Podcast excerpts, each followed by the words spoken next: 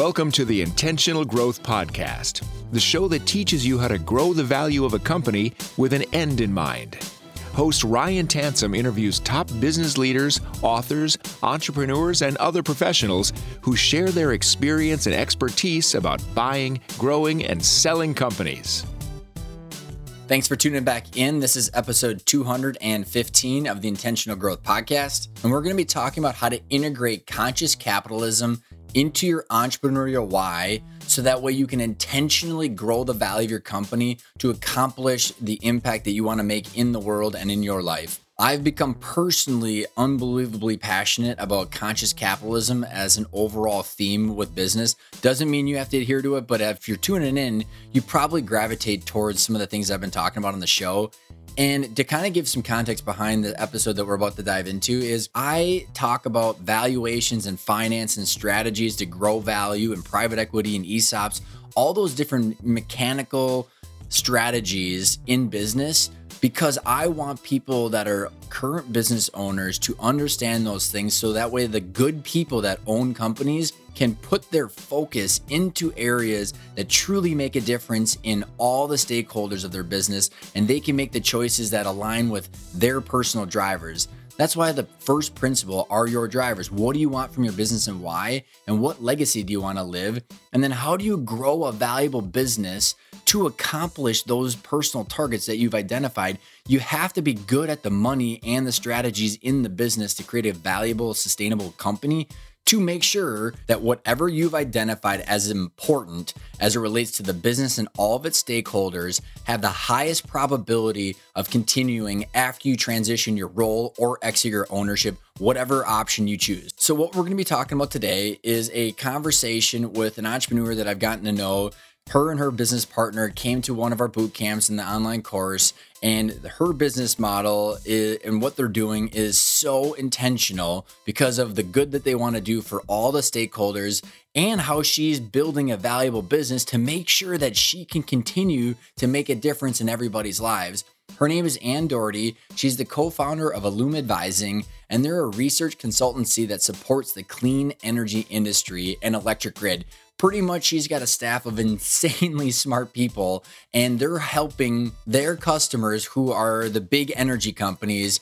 study the behavior of humans and their customers which is pretty much all of us Americans and how our behaviors could positively impact the move towards cleaner energy and a cleaner world that we live in. So, truly, how to align everybody's goals to a better world. But not only is she doing that for her business and helping the overall world with the business that she is in, she's integrating conscious capitalism into culture with how she treats her employees and giving them the ability to grow as human beings and individuals and just the amount of things that she's doing intentionally and then also trying to make money and have a valuable business so that way she can continue to make people's lives better is amazing. So the conversation that I have with Anne is a practical one about what you can be doing and what you should be thinking about to instill your entrepreneurial why, start thinking about what you want, and then how can you grow a company that continues to accomplish the things that are important to you and that make an impact in the world.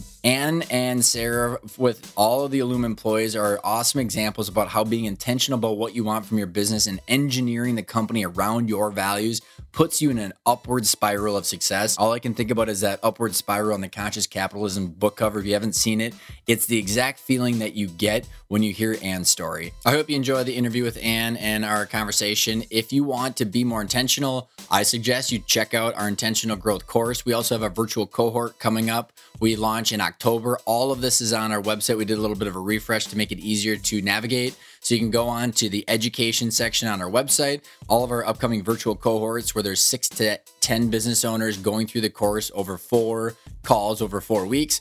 It's 1450. You get the course and you get to meet six to 10 other entrepreneurs that are learning valuations, value growth, so that way they have a high probability of getting what they want out of their business. Without further ado, here's my interview with Ann.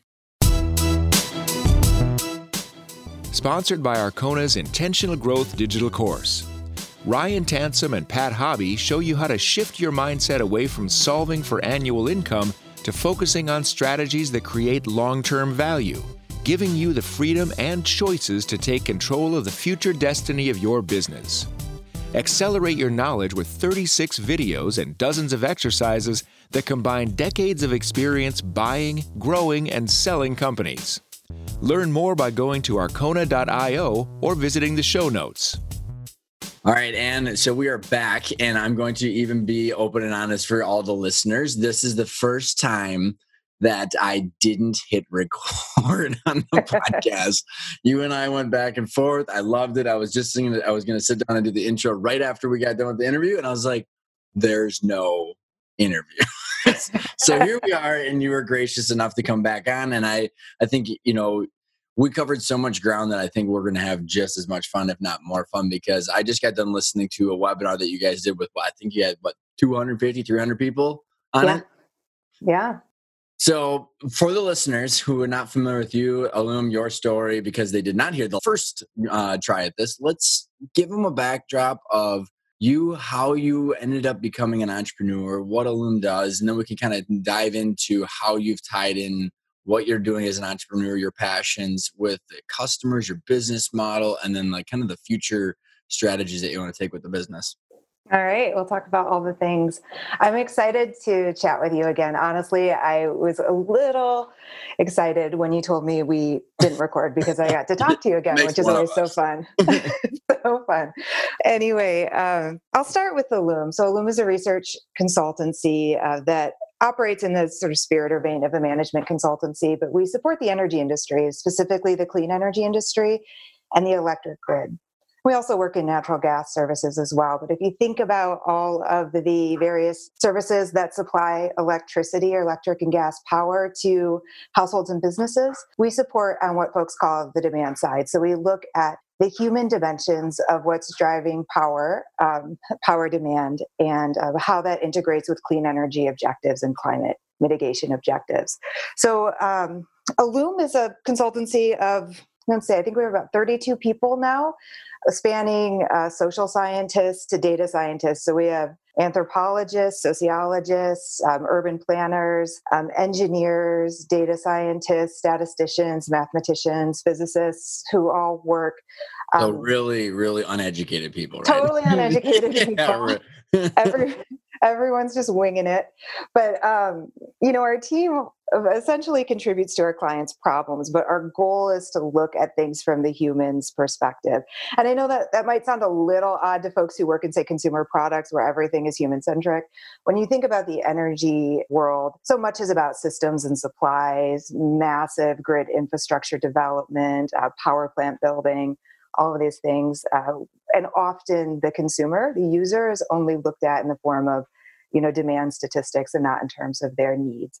And so Illume uh, was founded with a goal of centering the dreams and aspirations of humans in our energy challenges so that we can all benefit from a clean energy and just energy transition. And that that comes in part from my background. So just to give you a little history on myself and also my business partner sarah before we do uh, that and can yeah you, sure because this is going to tie in uh, just for a little bit more context because i think this will weave in in and out of the entire episode is so specifically you know a lot of you know, anybody that's listening in is familiar with paying their electric bill or their, yeah. their gas bill right so sure. when you say like you know eh, because i've read you when you and i sparked up the conversation at the boot camp and we started talking and i was like oh my god i should probably just get taught by ann about what's going on out there you know we, we talked about the book the grid mm-hmm. how haphazard it was created, etc. So like what you know, a lot of people are used to just paying their bill and like ha- not having any interaction. It's so uh, like out there. So when you talk about the the human side of this, and because you know. There's a lot of components to the human side and who's consuming this. So maybe kind of give mm-hmm. a maybe a practical example of when you're saying, okay, you know, what do you mean by the human side? How are you changing the behavior? And then how are you lining up with your customers who are the, the big, huge, you know, energy companies who are supplying this? Oh man, do we have a couple hours to get through this? uh, you know, this utility or service that we're also used to that's so ubiquitous has so much going on behind the curtain. So you turn on the light switch and you know your lights come on but um, behind the scenes there are system planners regulators utilities and all these different actors who are, are, essentially charged with making sure that your lights stay on or that every time you turn that light switch on that you get the power that you're looking for. And uh, generally speaking, they're quite successful. But one of the things that we do is we, you know, we look at how consumer behavior collectively has an impact on the demand of the electric grid. And we look to help our utility clients identify technologies and solutions that make that demand easier to manage. So, what we can't have, generally speaking, are people all using power at the same time. We can't supply that. Um, we can't onboard major technologies like electric vehicles without having a whole system plan behind that to make sure that enough power is supplied to those uh, new technologies. Um, every electric vehicle is equivalent essentially of powering a single family home or a small single family home. So you can imagine you're like doubling neighborhoods once everybody gets on board with with electric vehicles, which we hope will happen. It's important for a lot of reasons, but that does require so much thinking. Mm-hmm. So our team looks at uh, this from a number of different perspectives. One is what will consumers expect and what do they need? And how will that improve the quality of their lives? And how might we develop technologies and solutions? Things as like sim- as simple as say smart thermostats that kind of orchestrate uh, power across multiple houses, if you will, to um, things as complicated as electric vehicles or distributed generation and solar, and how do we plan for that? Um, and then we also will look at the impacts of those technologies and services in aggregate on the electric grid so that those people who are trying to determine how much power should be supplied at any given moment can factor in all of these human behaviors into their planning.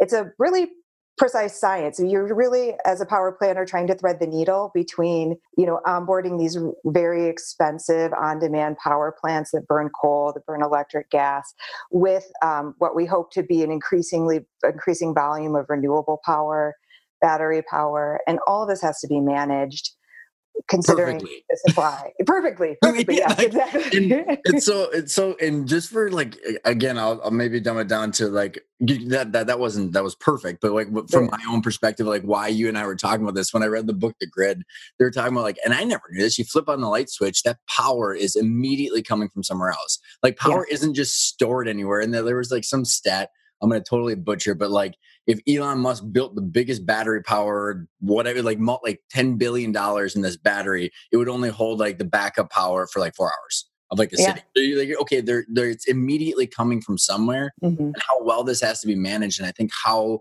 for granted we all take what we have, and that's kind of tying what is when you're saying consumers, it's just the American life. Yeah. How does oh, that oh, yeah. relate with energy? And then how do we make all this stuff? You know, this ties so well into this episode of conscious capitalism, building mm-hmm. value for all the stakeholders. What an amazing topic to be able to do in that. When and again, this has to be almost like broken down because people, it's so it's almost like what's the stupid analogy of uh, the fish don't even know there's water because they're breathing it. yeah, exactly. Trying to explain like this is what we're so used to that we're not even used to like talking about it. Oh, so, absolutely. People have almost a mythical relationship to electricity. no, no you know, it's, it's just sort of part of our lives. And you know, and I, I joke that people think it like, comes from God. Like they just have no sense of these entire all these systems, you know, yeah. that are that are enabling this. Um, and it, you know, and honestly, I think a lot of the uh, work that we do, sort of on the political side of this, doesn't do a good job of conveying those things. Not that facts are necessarily the easiest thing for the public to absorb, but I don't think we tell the story well. Yeah, you know, we don't, concepts. Yeah, we don't tell the story well. So and then, that's also something we support with you know communication campaigns and figuring out how to translate what all these actors are trying to do into communication strategies that motivate people to take action. Yeah, like no easy task.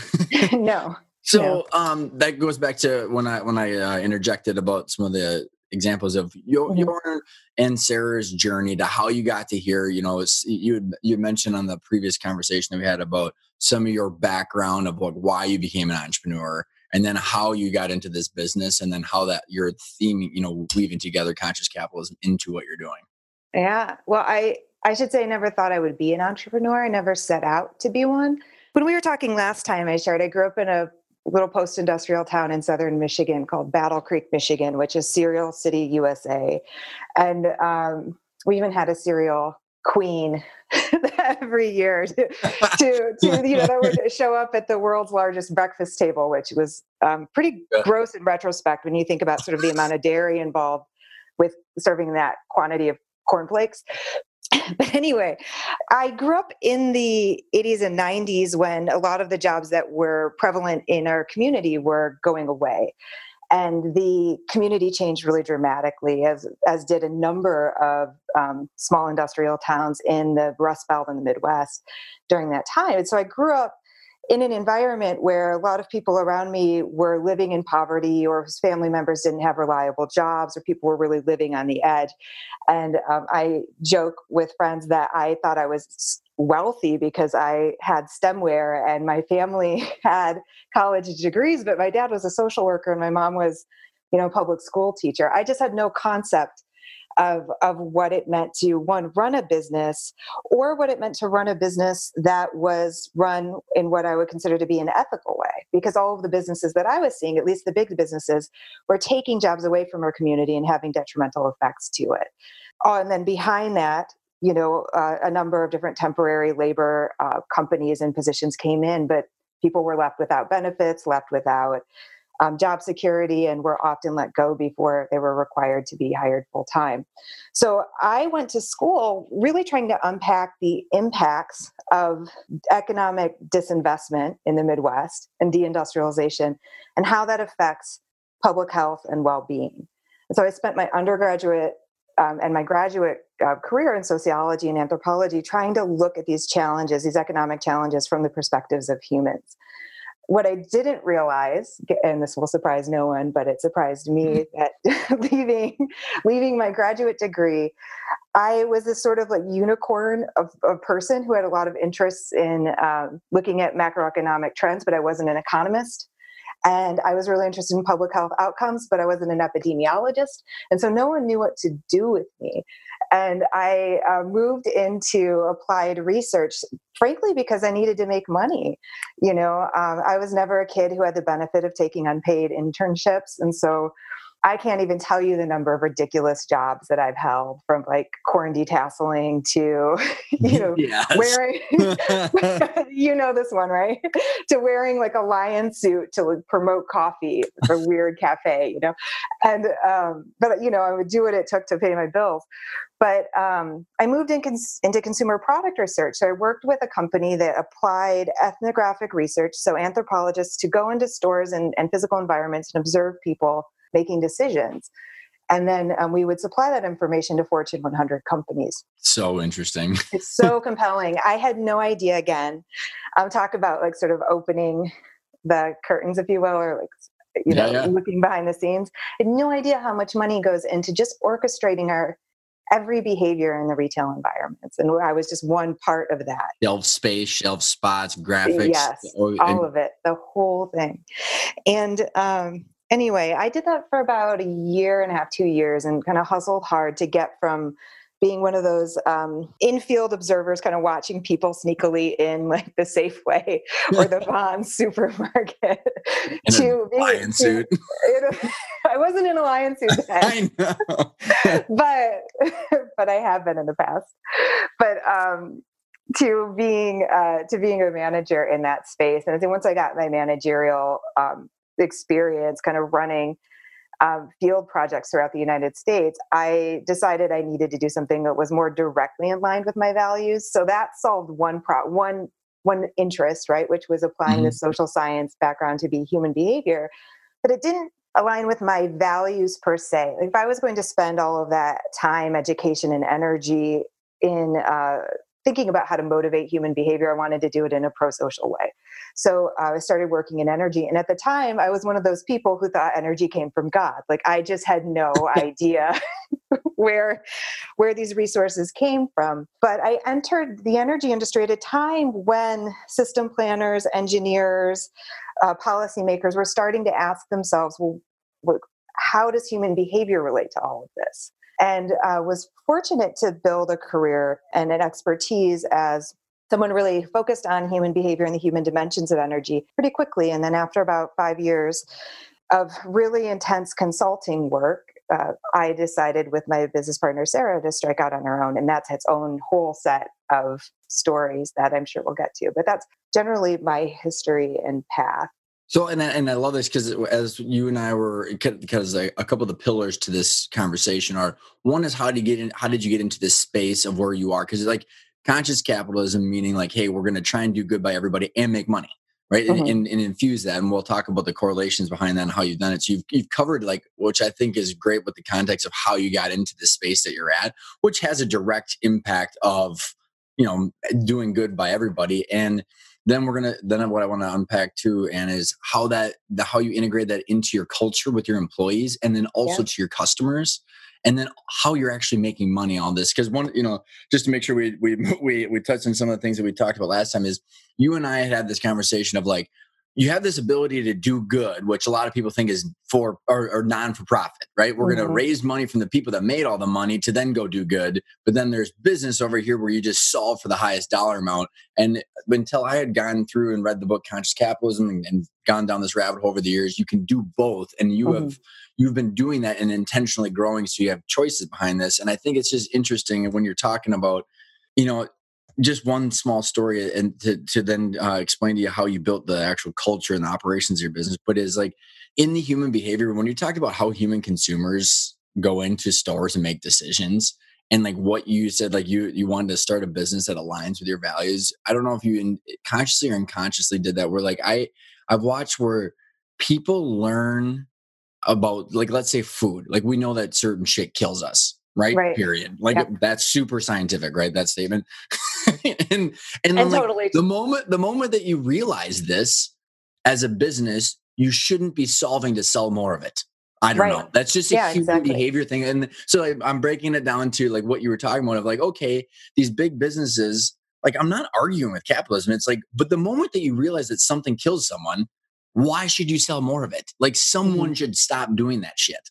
and mm-hmm. so like yeah. it's about like what you're talking about is how to you know, how to take human behavior and not to manipulate that to sell bad things to them that are cheap to make more profits. It's about doing good and making money all the, all around. So I just wanted yeah. to kind of layer in that you and I are both capitalists at heart, and then there's a way to do all of this.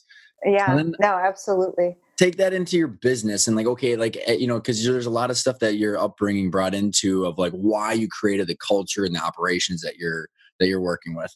Sure. Well, uh, you know, Sarah and I were both working at a consultancy that um, in a lot of ways is a, you know a great job we were young parents at the time working 50 to 60 hours a week in uh, this eh, you know in the energy field doing what we loved but in this way that felt really unsustainable i myself had a two and a half year old daughter mm. had you know was literally traveling with her to give talks and give presentations uh, at times or you know once she was too old for that coming home and um, you know trying to cram in all of this sort of important social time and then working into the evenings to get my job done and you know sarah and i stepped back from what this what this kind of hustle looked like felt like and this is really typical for management consultancies you know you pay people salaries for 40 hour work weeks, you work them 60, you're making money hand over fist. And we started doing, you know, just kind of running analysis, uh, both on our, you know, our standard rates, our multipliers,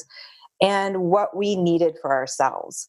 And so at the heart of that was, you know, we really wanted to bring forward what I would call a more feminist model to business, but also, uh, you know, put another way is a really family centric model or human centric model, which basically says, you know, anyone can be successful in a job and career by doing excellent work when they show up to work, but also should have the I don't even want to say luxury, the right, the right to go home and be with their family and be with the people that they love, right?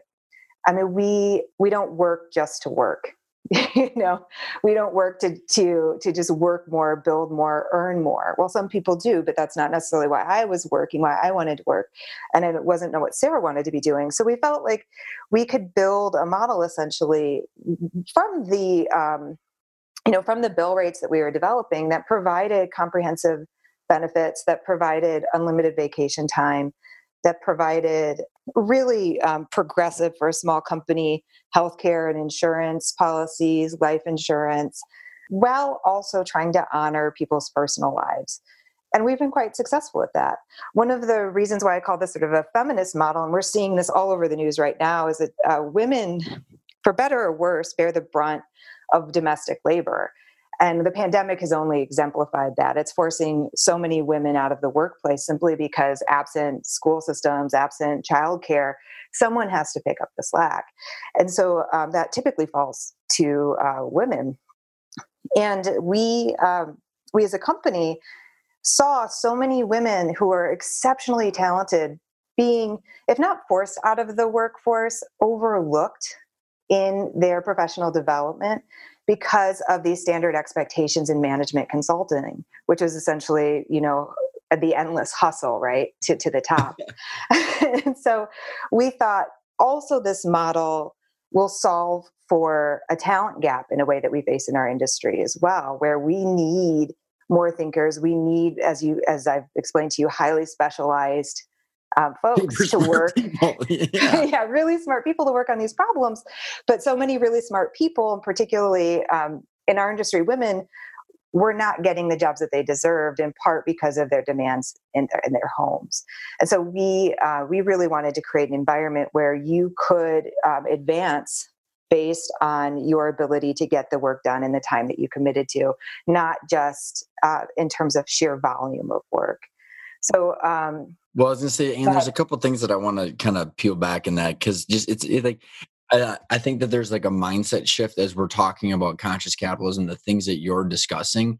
Mm-hmm. There's this preconceived notion that there's give and take, right? So like you can you either have to solve for the highest dollar amount and like consume everything in your path to do that, or you have to take to give these pre these benefits that people don't deserve and that like brings entitlement and all this you know all because like you have to like break down those beliefs i i think because like what you're discussing is now starting to like with the data and i don't and there's some people that on the show but like you have more productive people you have mm-hmm. higher margins you have the ability to charge more so like this isn't just giving up money to do yeah. these kind of things and i and I think what's crazy too is like like I mean I have a, a wife who's working who and we have twin girls that are four. Like they love her. Like wait they've been sick and with what's going on, like they've been home and like for sure they just consume more of her time. So then I have to do more logistics around the house and all. Like mm-hmm. so we're a team and it's still freaking hard. so it's, it's like, impossible. she was 10 times smarter than me. I mean, still yeah. is like, you know, way so she's so valuable to the workforce, but then there's this constraint that you're talking about where like it's so interesting because I was having this, and this is one of the conversations that you and I had to uh, tee back over to you is this is I where I don't know where the breakdown was where employees had to be cogs. Yeah. Whereas in like, hey, if you solve for this, you actually if you're selfish and greedy, you would actually do what you're talking about because companies that are doing what you're talking about actually outperform. Yeah. So it, it, like I just wanted to break down some of those things so I can tee it back up to you to, explain what you're doing to say that you're not just giving things away and creating entitlement because I think there's a lot of that for some reason. Yeah, yeah. I think I think we've been told a story over the course of our lives that um, that people don't deserve to live well. That like that you know it's it's assumed that you have to quote unquote earn everything that you get, but that somehow working a standard job equals having not earned that. Like you have to be extra shiny, extra special to get those things. And I think that's a really convenient myth for people who are looking to consolidate power and consolidate capital. But that said, I mean, to your point, we are doing exceptionally well as a company. We grew from two people to 32 people in seven years you know our revenue is commensurate with that. We uh, maintain profit margins between 14 and 30 percent depending on the year. You know and sarah and i have built a company that has an ethos and a brand that is um, palpable. People know us when they see us. They can feel our work and they want to back us. I mean the other thing that i realized was we were building this company and sarah um, as well was that most of our clients now were our peers, right? They're coming from the same generation, living with the same frustrations about the workforce, and looking to invest in and identify alternative ways of being that supported people's whole lives. And there is a real generational shift in terms of what people are willing to accept uh, for their lives. And we found that our clients wanted us because they wanted to support our values right? They believed in what we were doing. But more than that, our work product is exceptional. You know, we deliver um, very rigorous research and thoughtful and insightful research, and we surround it with um, important storytelling and graphic designs and um, provide our clients with uh, content that allows them to communicate with their executives and their senior management and it makes them look good ultimately but um, reputationally i would say that um, we're considered on par with all of the other consultancies we could have worked for or and that we couldn't have imagined competing against when we launched and ended up becoming real contenders you know to their to them well, I just think too, like when when you think about like I'm curious on like for recruiting strategies or like how yeah. you're maintaining this balance of the culture where like at what point does someone say like this is ridiculous? You know how many times I've talked to people that are like in their prime right now before COVID, they're working at Accenture or KPMG, traveling all yeah. over, making gobs of money and hate their lives. Oh yeah. Too, too, many people that have been on this show that are worth insane amounts of money, and then they realize like it's not about the money. I can't just sit on a board and get things done. So like yeah. by able to like have the operations that you have in the culture, like you're able to re- attract people that can get shit done faster and better and smarter, and you know they attract better clients. And I, I don't know, it just seems yeah. like a no brainer to me, and it's just it's hard to well, like. It is it is a no-brainer and maybe it's a no-brainer for us because we we are i think we're sort of the same generation as well in that way um, but the reality is is that yeah i think you hit I just hit middle age, 40s middle age. Um, where, hey, Buffett's 90, so that you're still you're still in the in the the below 50 percent mark. oh, okay, awesome. I, I, I, will be Warren Buffett by the time I'm 90. but um, but anyway, um, you know, I think there's this point where you start to reckon with with uh, what you're doing, and you spend your 20s and your 30s. Um, if you're someone like me who doesn't, you know, come from a trust fund or doesn't come from a lot of backing, really just trying to get that financial security, right? Just to get yourself to a place where you're contributing to your 401k, you're developing a savings, you are building a home, you're building a family, and then you know, and then you kind of look up and you realize, well, what do I actually need? Like, how much do I need, as you said? And um, for me, I had my own little wake up call that I didn't share with you last time. But when I was pregnant with my daughter, I was diagnosed with a really low grade form of ovarian cancer, Ooh. which, as you can imagine, as a parent with, with twins, was like by far the single most terrifying thing that had ever happened to me. And I was lucky insofar as the the kind that I had wasn't prone to malignancy, so I didn't have to go through any extreme treatments or anything like that. But I did spend the first two years of my early parenthood um, going to oncologists every four weeks or whatever it was, not four weeks, every um, three to four months. And that I think really shifted my perspective on what I wanted my life to be like, but also forced me to assess how I was living. Because, uh, you know, leading up to that, I was traveling all the time. And not to say, I should be clear, after starting Illume, I don't want people to think that I wasn't also then traveling all the time. But to be clear, I mean, it's just part of being an owner. But I, um, I knew that sort of the stresses of living in ways that weren't fully aligned with my values were causing harm to me physically you know and i wouldn't say that like my job gave me low grade cancer but i would say that whatever this low grade cancer was made me realize all of the ways in which my job was not making me healthier.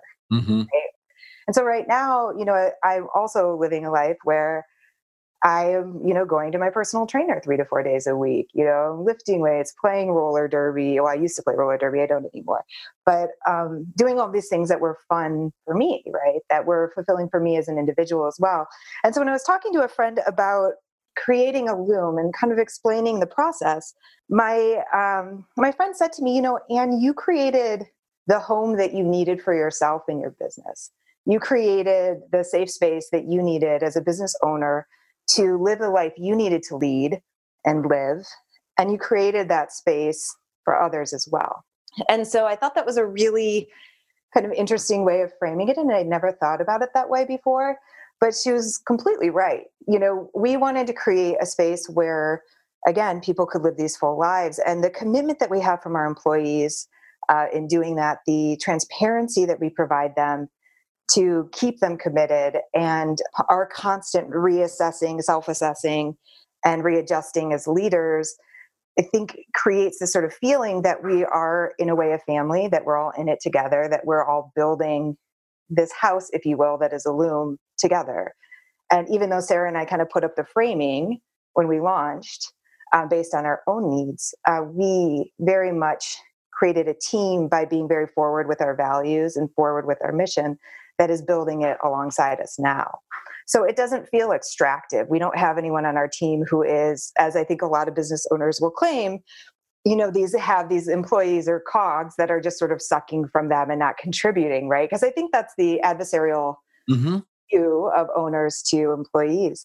But the but the reality is is that they're co-conspirators with us mm-hmm. you know we, we are co-conspiring to create better services to create a better planet you know through um, really tack, trying to tackle challenges of um, climate change and then um, the other piece that we focus a lot on at Illume is on questions of equity and making sure that um, that all people sort of benefit from this clean energy transition that we're working toward but anyway i said a lot but i think that the reality is is that I think when you live against your values, you live with your values, you live true to your values, it doesn't necessarily have to come into conflict with earning money. In fact, you can leverage, you know, uh, capitalism, you can leverage your business to enhance your values and to project those values into the world. Um, and I hope that people who are listening to this recognize that it's not an either or situation, that you can do both. You just have to abandon some of these common myths about how it needs to be done. You know, if I think if I had gone to B school, I'd be in a different place. If you gone to what?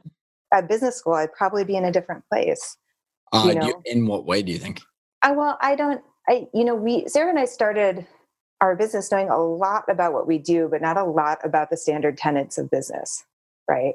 and well, and so, we can unpack that, but too, because like I think this is you know as we talk about taking your entrepreneurial why into conscious capitalism into intentional growth and what i mean what you said about using your business to leverage your values and your what you want and to make an impact you know again there's this i, I think if you would have gone to business school i mean i think the last 40 plus years since karl marx um i'm sorry milton friedman uh, Milton Friedman. Karl Marx is way further back. Yeah, yeah, yeah. like different timelines. Um, Milton Friedman, what like we're going to optimize for the shareholder at all expense. I mean, it's yeah. just ridiculous. Like I, mm-hmm. I love money too. But like when Jack Stack was on the show, and he's like, I mean, he saved a hundred million in cash over the last decade to prepare for this with an employee-owned company. Like that's called true like capitalism. And yeah. so when I think about like what you have to, uh, it's prudent to create a sustainable business, but all these things are possible. You know what I mean? And I think yeah. that's the crazy part that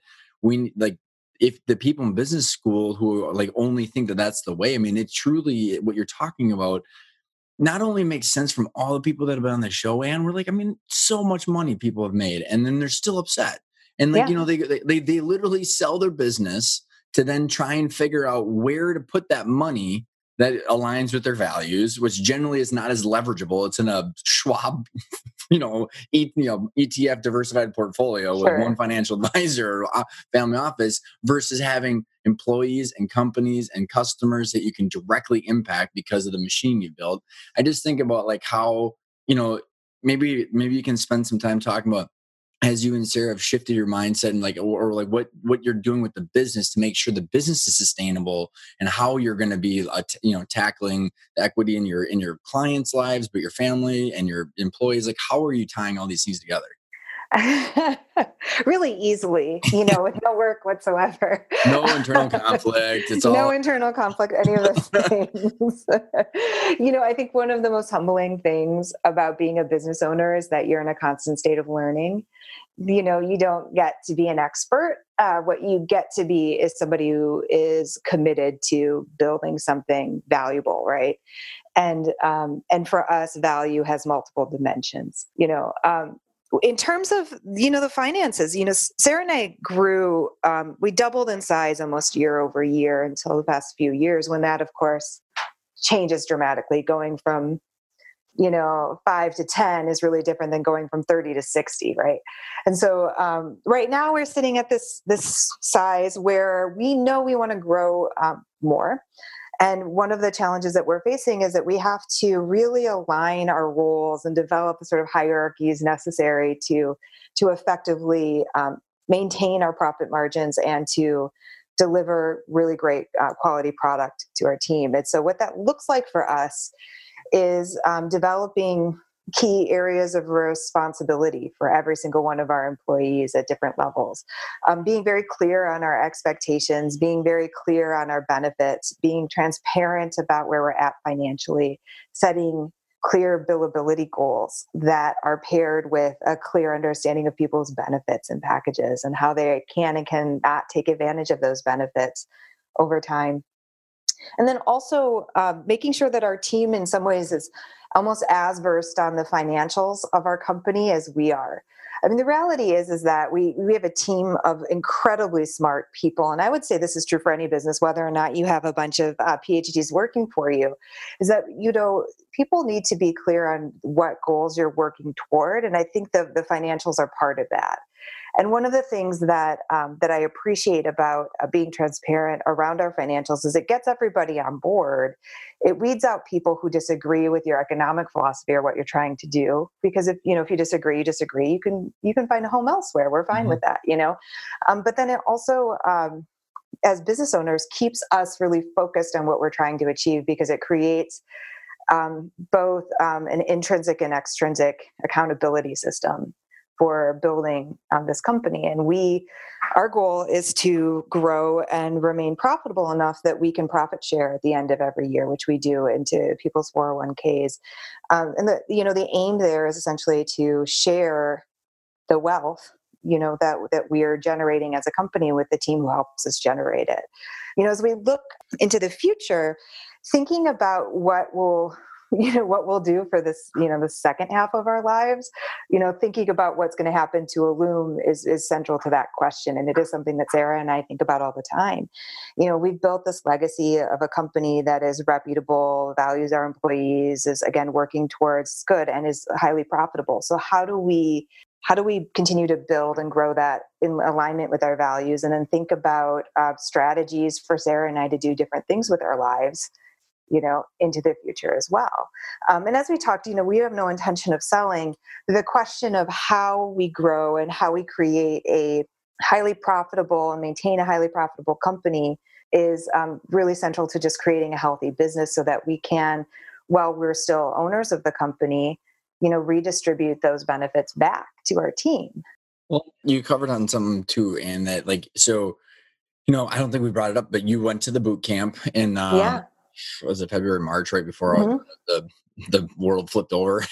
yeah, the, it was just it was literally just before. I yeah, remember I like, someone oh, in our yeah, well, someone in our boot camp was sneezing, and I think like things had just been back when it was not a big deal to sneeze. well, right, but things were going on in Wuhan and um, in Europe, and I remember thinking Oh man. yeah, it's like the like the, the, the, shutter that starts to flap right before the tornado. But yeah, the, yeah. The, the, the reason we bring this up is because our material, the, the listeners that have been following me for years, you know, really getting rid of the word exit. I talked to Bo Burlingham recently about this because it's not about selling, but it's about understanding the value of your business so you can tie all the things that you want together and you were the the, the literally the catalyst to us rebranding everything. You're like i want to go because i want to dive into value and strategic planning and but i just i'm not planning on selling. And finally where it's like it's just about being intentional you have to understand the end result because i think you are like the spitting image of like the people that i want to make sure understand this. So when you think about what why you've built Illume what you're doing for your employees, what you're doing for your customers, what you're doing for an like an, an archaic industry, the energy sector of all sectors, to just take and build this, you know, machine that just cranks out billing people at 60 hours and you're paying them for 40 to just hand this off to someone to cash out and then have all of that go away because it's just about the money. It's just different. So now when you think about like being intentional behind this how does what you know the, the things that you've been learning how does that tie into what you want for the business? Because i think that's the biggest misnomer is that you just have to sell but you can continue to do what you, you can accomplish a lot of your goals i believe if you're thinking about it. Yeah, I mean, one of the things I really loved about the boot camp, aside from just how clearly um, you and Pat just bring your values so forward and communicating and teaching this information. I mean, you both are so inspiring, and I just loved being in the room with you because there was so much energy. And you know, you guys have so much energy. It's it's so wonderful. And I think even Pat at a couple times almost brought me to tears when he was talking about his ESOP and, and being able to sell it.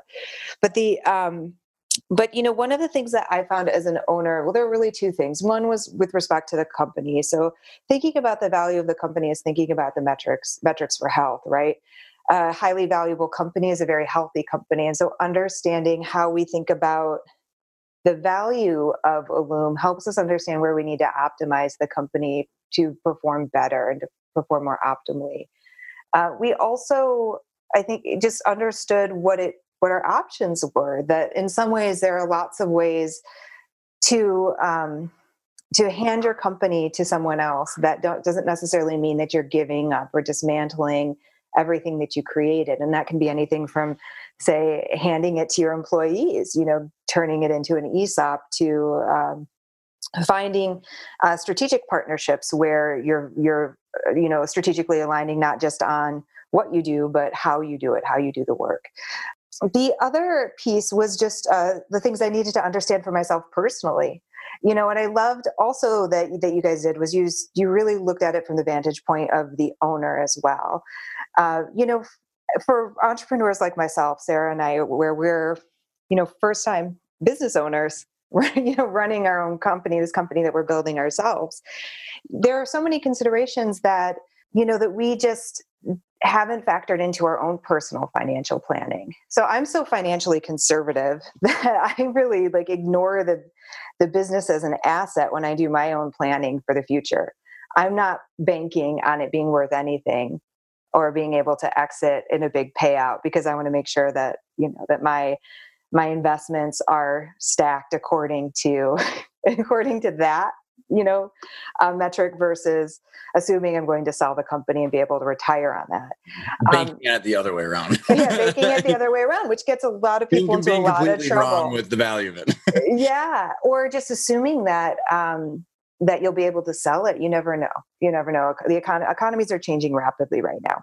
But the other piece is actually looking at it as an asset and taking it seriously as an asset and thinking about what it means to have it and to own it and to guard that asset was really useful. And that really came down to all these different um, ways of thinking about how we value it and how we think about you know optimizing across all these different elements of the business that contribute to the valuation and I, I, just found that so insightful and it really prompted a lot of changes for us as owners both in terms of how we think about our books but also how we think about uh, aligning our team and how we think about building out the infrastructure at our new size at you know with the sort of new level of power that we have as a company to be able to sustain itself you know in the next 15 years or so. Well i think what what you've done is like you know, the work that you went through when you said that you're you, you kind of recalibrated the structure of the business because you're having a visceral reaction against how you're running or how you're running your life or like if what you were doing day to day was not you know adhering to your core values it's like you have to learn all the different ways it's going to unfold so that way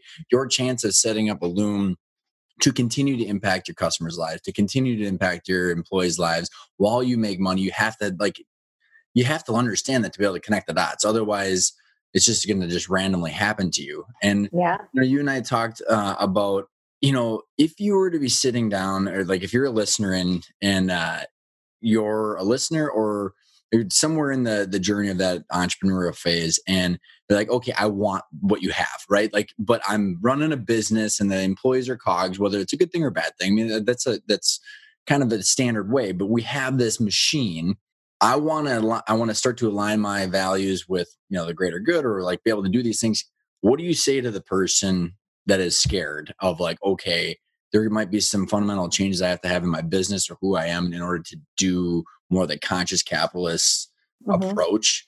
You know, I don't know if you remember I was talking about this. yeah, um, we we did talk about this a bit. I I don't know if I'll give you the same answer I gave you before, but I'll give you one. Um, I think a lot of it is is just li- beginning by listening, like listening to yourself and being really clear about um, where those disconnects occur you know um, as you know as you kind of said when, for myself personally when it felt like there was this way in which the things i was doing day to day were grinding against if you will there was all this mm-hmm. friction mm-hmm. with my values and the things that i wanted to manifest in the world can you describe what that friction felt like. So if someone's going like like what does that actually mean to you? Oh man. It i feel like it shows up in all of these ways. You know it shows up physically in the form of fatigue. You know it shows up and i feel like you can almost feel it in your muscles or your bones you know and you kind of at the end of your day you you just like drop into bed and you're spent. And not because you feel like you worked hard but because you're just drained. Mm-hmm. and i mm-hmm. feel like a lot of that draining comes from a disconnect an emotional mm-hmm. or spiritual depending on how you think about um, the world um, disconnect right? I um, it, i think it comes down to you know uh, making decisions that you regret you know moving in a direction that feels like it's not well aligned with your values. You know one of the things that i'll just give an example that i was looking to sort of remedy was how i treated my subcontractors you know uh, making sure that i honored them more as partners and not as people who sort of get out of the picture as soon as we won the contract so that we as a company could get more money um, from that contract. And you know as a small business you you realize really quickly like those those relationships are important to honor because they're uh, you know the, the sort of foundation on which you build your reputation but also that you create these mutually reinforcing relationships throughout the duration of your business right so those are that's like one example of like a small mm-hmm. thing that um, that I was sort of pressured to do in previous work that I needed to resolve to feel like I was operating ethically you know in my in my life right? And all those things take a toll and i think that you start to feel like really feel it. But once you i think once you take the time to step back from that and listen to yourself and i think the other part is listening to your team. You know if you're this assumes you're already in it like you already have a business and you have a team. You know listening to those people who support your livelihood and support your well-being by showing up to work every day listening to what they need and what would be valuable to them because sometimes it can be very simple. You know a lot of times what people want is so small relative to what it costs you or or rather what it costs you is so small to, rel- to relative to what they gain so it could be, you know, a few more breaks in the day. It could be, you know, a lunch that you bring in occasionally. It could be creating time for people to volunteer at organizations they love, but finding ways to kind of infuse your company with those needs and to um, really respect that people are showing up and choosing to be a part of your company every single day and that they have choices. A choice, right? It's a they choice. Don't, they don't have to work for you, right? Well, no. What's interesting is in his for any business, whether it's manufacturing, e-commerce, or consulting like yours, when you, I believe that a lot what allows some of this to to take place. I'm curious on how ha, after or how you've gone through this is like when you're solving for annual income, like quarterly profits, annual net income, and like you're just like you're gonna solve like all the ripple of decisions from like you said like what do you do with your subcontractors like do you let them deal with the mess up or not do you treat them like humans or not versus the long term value of your company. But like you can, like, if you're solving for this year, you're going to end up just the damage of relationships versus yeah. the other way around. And uh, when you've kind of gone through this shift in the mindset, how does that help? And how have you started looking at metrics? Or you know, versus like the grinding away of you know, paying for forty, bill them for sixty, like that compared to long term value. How is that? Um, how's that theme getting changed? Or how is that in, integrated into your business?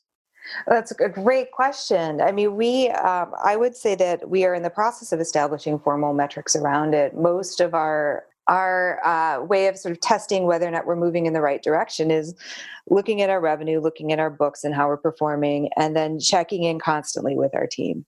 You know, how are you doing? Are you well? How's your family? Um, and it's solving for, like in moments like this, all of the um, insanity that life brings to your business by creating um, frameworks and um, and space for people to be creative. So, for example, you know we we always tend to our books. We have clear goals. We have clear profitability metrics. We are and everybody in our company has clear billability expectations and standards and we check in around those things all the time. But the things that are intangible that keep our employees with us is uh, you know developing parent guides for the pandemic and thinking about how people can be healthy and well when in quarantine and when they are suddenly homeschooling all of their children and also having to work and connecting them to resources connecting them to ideas connecting them to solves that uh, will help them get through that period. Rather than just setting the standard we expect you to achieve billability at this level irrespective of what's going on in your life and we and we do have to maintain that standard to keep the company healthy. But in order to help people meet that standard we then have to buoy them with uh, with resources that allow them to to um, optimize their own family lives in order to show up for us you know um, so the metrics i think it's less about metrics as, as it is about conversations mm. if you will. Like our books are in constant conversation with our team. you yep. know, we are in constant conversation with our team, and our team is in constant conversation with the world that they live in. And if we're not sort of tending to all of those things, then we aren't creating an environment that people can thrive in. You know, another example of that is a lot of the sort of um, racial injustice and unrest that's happening right now. If we don't acknowledge that within our business, then we are uh, failing to recognize what our communities are dealing with right now and a lot of our employees and particularly our employees of color. So how do we bring that into conversation as a business so that we're honoring the lives that people are living and committing repeatedly to doing better as leaders while we're optimizing our books you know?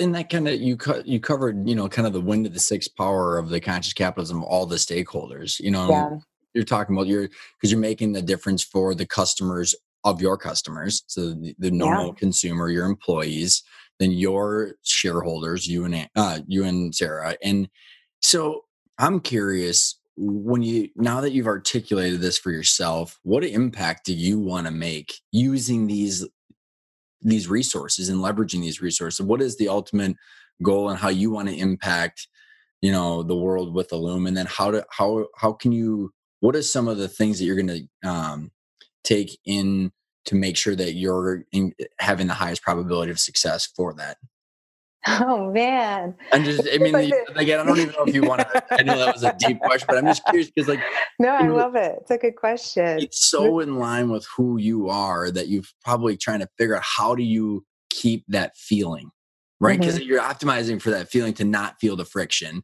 We've yeah. articulated the the resources that you have to keep that. So what are the things that you're, you know, how are what are the systems you're using to keep that true to that? Yeah, that's a great question. Well, within Illume, I, I, mean, a lot of it's empowering more of our team members to build the mission and vision and, and bringing more people up in leadership so that Sarah and I aren't as central to maintaining that vision. For me personally, I'm it's honestly the question that I'm living through, like walking through right now, but I keep coming back to to wanting to create more environments and support other people in creating environments like Illume so that more individuals, more families can live with uh, this sort of financial security and autonomy necessary to thrive in this country. And you know, as as government is stepping back from providing support services and basic uh, provisions for people living in poverty or even middle class Americans, businesses have to step forward as the arbiters of what it means to have a good life. It is precisely the ethics of business um, and as business owners that are, in some ways, serving as the moral compass for this moment, mm-hmm. right? They're the ones who are intervening. So, how do we create more businesses that aim to intervene in these ways, that aim to support the social good, the public good, and to do that in a way that is pro employee, pro community, pro environment, pro economic and racial justice? How do we create those businesses? And I know that there are so many businesses and business owners out there who want to do all of these things. And then the question is, how do we enable that and empower that? And then and again begin to rebuild a lot of these communities like the community i came from that is still has, has still not recovered from you know from the devastation of the 70s and 80s you know still trying to figure out how to create sustainable businesses there. So um, that's my really modest goal for the well, it's awesome and so years. how do we create more you know which is the point of this interview right which is about describing to others that you can align and integrate all of these different components. So what do you think is the most important factor in accomplishing this like or, or the biggest challenge in getting more businesses out there to do these things? I really think that we need to unpack them and rewrite the mythology around business and what businesses does and what it's for and who it serves. Uh, I think that's really critical to making sure that we create capital, as you said, sort of conscious capital that um, that betters our lives. I mean, the reality is, is we need well paid from a purely selfish predominantly capitalistic perspective, and any um, economist with their eyes open will say this we need a consumer base in order to support these businesses, and they have to have money in their pockets and they have to be healthy and well in order to spend to buy these products to continue to build this economy. it's, it's so, so painfully obvious. It's I so. Know. so we have to we have to step away from this extractive worldview or view of um, business and start to see it as something that is self reinforcing that you're sort of creating an environment in which people thrive so that your business can thrive yes yes, yes right i mean it's just right. so because like you know uh sunny vanderbeck a conscious capitalism private equity firm that i had on the show recently like the moment that your business shifts to okay, we're going to optimize for stock buybacks, buybacks and antitrust, and like you're not providing value to the world. Like I mean, yeah, like you, you like you said, like so the consumers, the people need to wake up and they need to buy shit. Going back to my technical explanations, they need to buy things so that way you, Mr. and Mrs. Entrepreneur, that has a ten million dollar sunglass company. Can sell people more sunglasses. If they don't yeah. have any money, they cannot buy two hundred dollar Ray Bans. Yeah, exactly. like, and it's just so interesting. We're like this world of of business has become world of high finance and just juggling ca- capital around wrapped in things and selling it to other people we're not truly bringing productivity to the economy where people can make more money businesses can make more money and like and i think the the, the bridge of what you're talking about is the way to to do this where everybody makes more money and like and that like yeah. you said purely from a capitalist perspective if you wanted this you would treat everybody well so everybody has more money better lives, they buy more stuff, and business owners make more money. well, and you know, and if there's um, any indication that we're not doing that right now, it's looking at Main Street and looking at Wall Street and just the disconnect between the market and the quality of lives of the everyday individual. And there's that's it's not sustainable it can't be sustained and and we i think we as businesses need to be really invested in um, creating environments where we redistribute factors that contribute to the quality of people's lives healthcare uh, paid time off maybe childcare i don't know but and money frankly capital so that so that people can live and thrive and it's not hard and you can still build a highly profitable lucrative business mm-hmm. while also paying my team above market while also you know creating all of these benefits and delivering a great lives, product. Right? yeah allowing them to build lives. But what it does also mean is that i have a limit on how much i'm going to extract and take for myself but that's okay. How much do i need?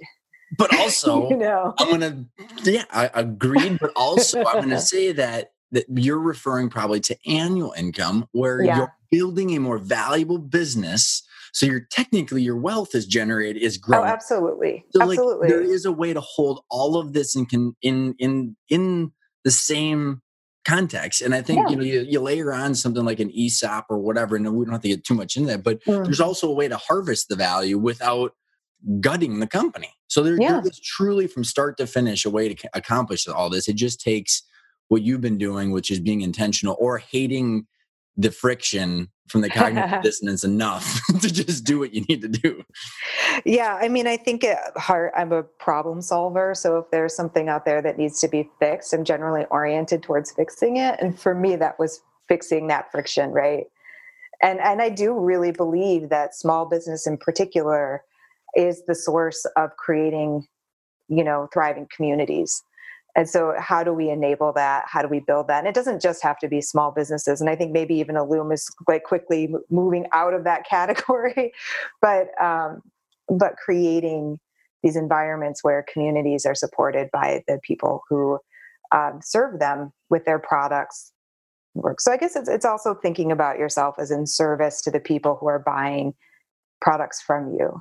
If you kind of have that servant leadership mentality i think a lot of it falls out from that so if you are listening and you want to like move the needle one way whether it's mindset or in your business what would be kind of the the first step you you would suggest for the listeners what would be the first step uh, I think it's getting clear on what your intentions are, you know, really identifying your goals and then working to optimize from those. So like that's an easy bridge to the second or the next question of what does intentional mean for you? Oh man. I think intention, being intentional is just being clear with yourself. Uh, like when I think about when I'm living intentionally, it's it's me living true to my values and, and moving through life with that clarity. And sometimes when I fall out of that intentional space, it, you know, I can again feel it. I feel the friction. I don't know that I've strayed, but I sense it through fatigue, through, you know, this underlying angstiness. So coming back to myself, coming back to my goals, coming back to my values and my vision are really these sort of anchors that allow me to move forward with intention. And um, the longer I stay out of alignment with that, the less, you know, fulfilled I feel.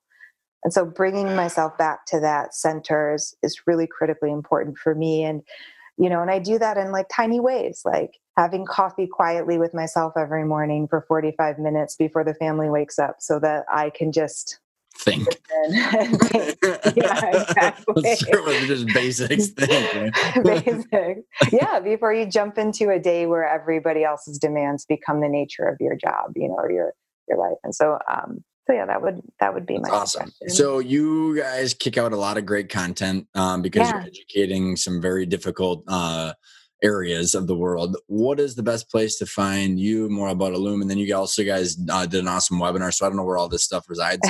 yeah. Uh, we have all of our content published on our website at www.illumeadvising, uh, on there you'll find all of the resources that we pulled together to respond to the energy sector around uh, the pandemic and covid-19 how to adapt in field how to um, think about strategies for understanding your market when you can't actually go out and talk to people uh, which are probably useful across industries and sectors. And then we have um, a whole series on uh, grappling with um, racial injustice and economic inequalities uh, in our uh, businesses and in our industry. So we take on issues of environmental justice and we take on issues of um, racial injustice and the histories of the energy industry and how it has and has not contributed to that and, and to think through the solves.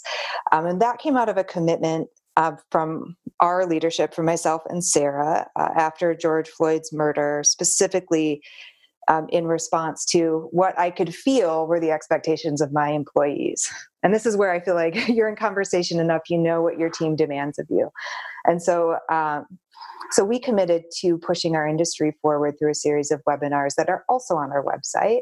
Very, uh, very tangible, very practical. You know, like, and yeah. I, again, you and I both being, you know, quasi economic junkies and like the practical things you guys are talking about when you're talking about, you know, the lack of investment in investing. This is all again tying mm-hmm. you know capitalism into the different areas. I mean, I, I very much enjoyed it.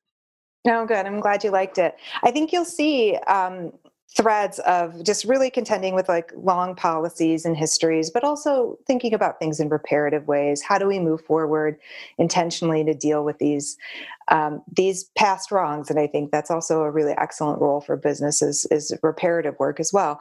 So I appreciate that. We also have a podcast, Ryan, that you'll just have to come be a part of. It's oh. new. It's, a, it's I would call it like the baby podcast compared to yours, but um, it's called Current and so uh, we so talk about a lot of different yeah, issues. energy and what's going on with news. Yeah see see all the plays? But um, we just had a really fun one for those of you who geek out on behavioral science where we talk about choice and orchestrating choice and how you make uh, pro-social decisions or um, environmentally positive decisions easier for the public through analogies like ice cream and tacos and burritos. awesome. so it's really fun. You can check that out. Um, that's both on um, Apple's um, sort of podcast as well as um, SoundCloud. And yeah, you can find everything you need to know. You can catch us on LinkedIn. We are kind of avoid Twitter, and uh, but we do have an Instagram account as well. You can find us at. And thank you so much for being gracious enough for coming on a, a second try. no, it's fun. I hope it was as good as the first. It was great. but I am excited to connect with you again when you join me on Current, right? In a webinar. I think it would be great to have you and Pat share your insights with our industry. I think they would love that.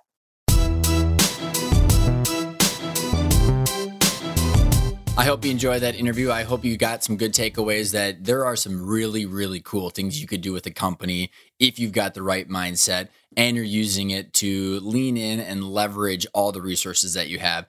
The big challenge is you got to identify what the heck do you want from it? And then how do you grow value so that way you have the highest probability of getting it? My big ask is go check out one of our virtual cohorts. We've got one coming up. Our kickoff day is October 13th. We have four 90 minute calls over four weeks. You get the course, you get to meet six to 10 other entrepreneurs who are motivated and want to do the same hard work that you want and are willing to learn what it takes to do that. Thanks for tuning in, and I'm looking forward to seeing you next week.